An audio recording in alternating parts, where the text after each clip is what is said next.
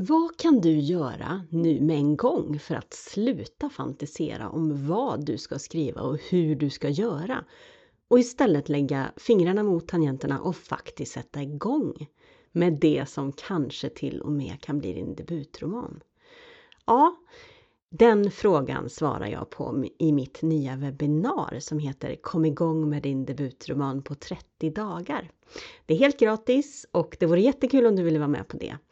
Eh, du hittar det och du anmäler dig på skrivringen.se. Jag lägger en länk i anteckningarna till det här avsnittet. Hej och varmt välkommen till Skrivcoachens podcast. Jag heter Hanna Landahl och det är jag som är skrivcoachen. Men jag hjälper inte bara andra att nå sina skrivdrömmar. Jag är också författare själv och jag har skrivit hela tio böcker för barn, unga och vuxna. Och det här, det är podden för dig som skriver berättelser.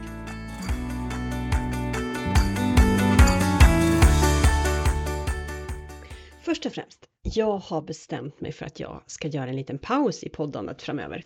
Troligtvis kommer jag tillbaka lite längre fram, men jag känner att jag behöver en paus så här efter 25 avsnitt. Eh, och du kommer fortsatt kunna hitta mig på Instagram där jag finns som eh, skrivcoach Hanna eller under mitt författarkonto Hanna Landahl författare. Du är också varmt välkommen att gå med i min Facebookgrupp som heter Skriv för dig med författardrömmar. Jag kommer lägga en länk i anteckningarna till eh, Facebookgruppen eh, till an i anteckningarna till det här avsnittet. Ja, men nu hoppar vi in i det här avsnittet och nu är det ju så att året närmar sig sitt slut. Och idag tänkte jag prata om någonting som är ganska passande när ett nytt år är i antågande. Nämligen detta med att sätta upp mål för sig själv och sitt skrivande. Och jag vet att det är många som känner ett visst motstånd eh, när man hör talas om det här med mål. Eh, och kanske gäller det för dig också. Och kanske är det ingenting som du har sysslat med tidigare. Och kanske är du heller inte speciellt intresserad av att göra det framöver. Och om det är så, så är du verkligen inte ensam. Det är vanligt att inte vilja hålla på med något så tråkigt som att sätta upp mål för sitt skrivande. Och en vanlig anledning till att vi struntar i att sätta upp några skrivmål är att det helt enkelt känns jobbigt för oss. Och det känns jobbigt för oss därför att skrivandet ju ska vara någonting som är roligt. Det ska ju vara en plats att ta sig till när resten av världen blir för jobbig. Och du vill, att, du vill ju inte att skrivandet ska bli fullt av krav.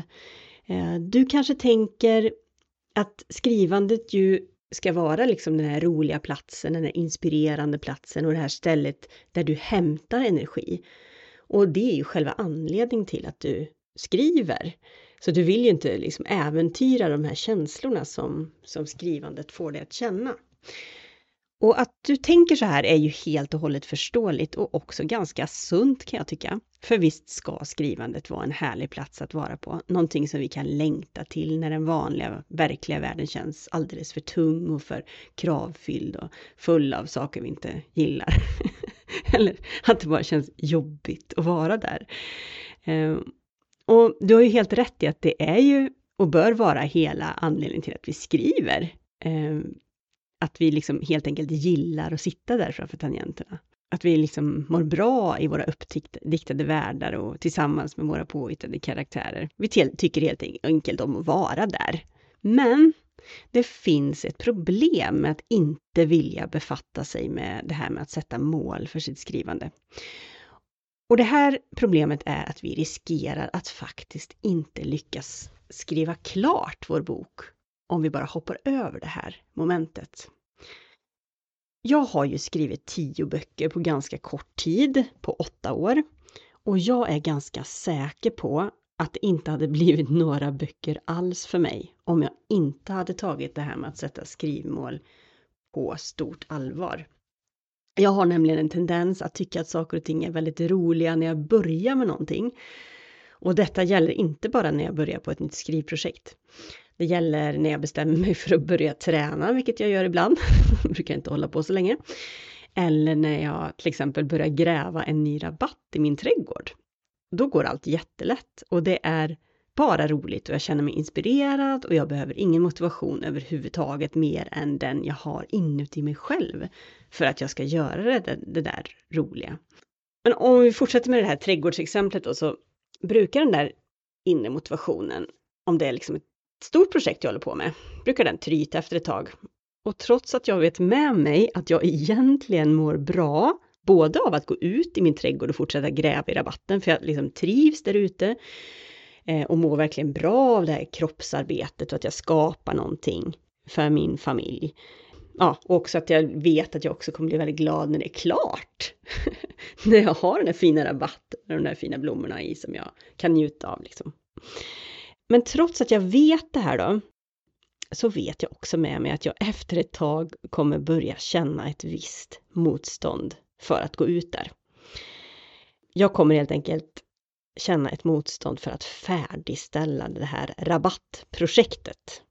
Så vad händer då? Jo, jag går allt mer sällan ut i trädgården eh, och gräver och grejar. Istället så gör jag andra saker när jag har lite tid över. Saker som känns roligare just då. Ehm, jag kanske gör helt andra saker. Jag kanske börjar baka eller gör någonting inomhus eller så. Eller eh, så kanske jag börjar fundera över någon annan liten hörna i trädgården som ser tråkig ut. Skulle inte det vara snyggt med en magnolia där i den där hörnan? Kanske ska gräva där istället? Kanske åka till plantskolan och köpa en, en buske dit?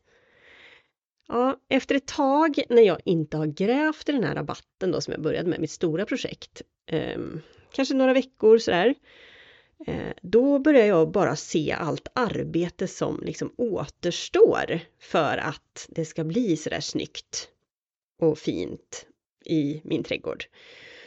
Och det gör ju då att jag börjar känna en massa ångest när jag tänker på min rabatt. Och när jag vill vara ledig, då vill jag ju inte gå omkring och ha ångest. Då vill jag ju ha det härligt och bra. Eh, jag vill ju må bra då. Ja, så ehm, jag går ju kanske inte ut då till min rabatt. jag kanske slutar göra det. Eh, ja, och det blir inte så bra, för då blir ju inte min rabatt klar helt enkelt. Och nu kanske du undrar, har det här blivit en trädgårdspodd nu?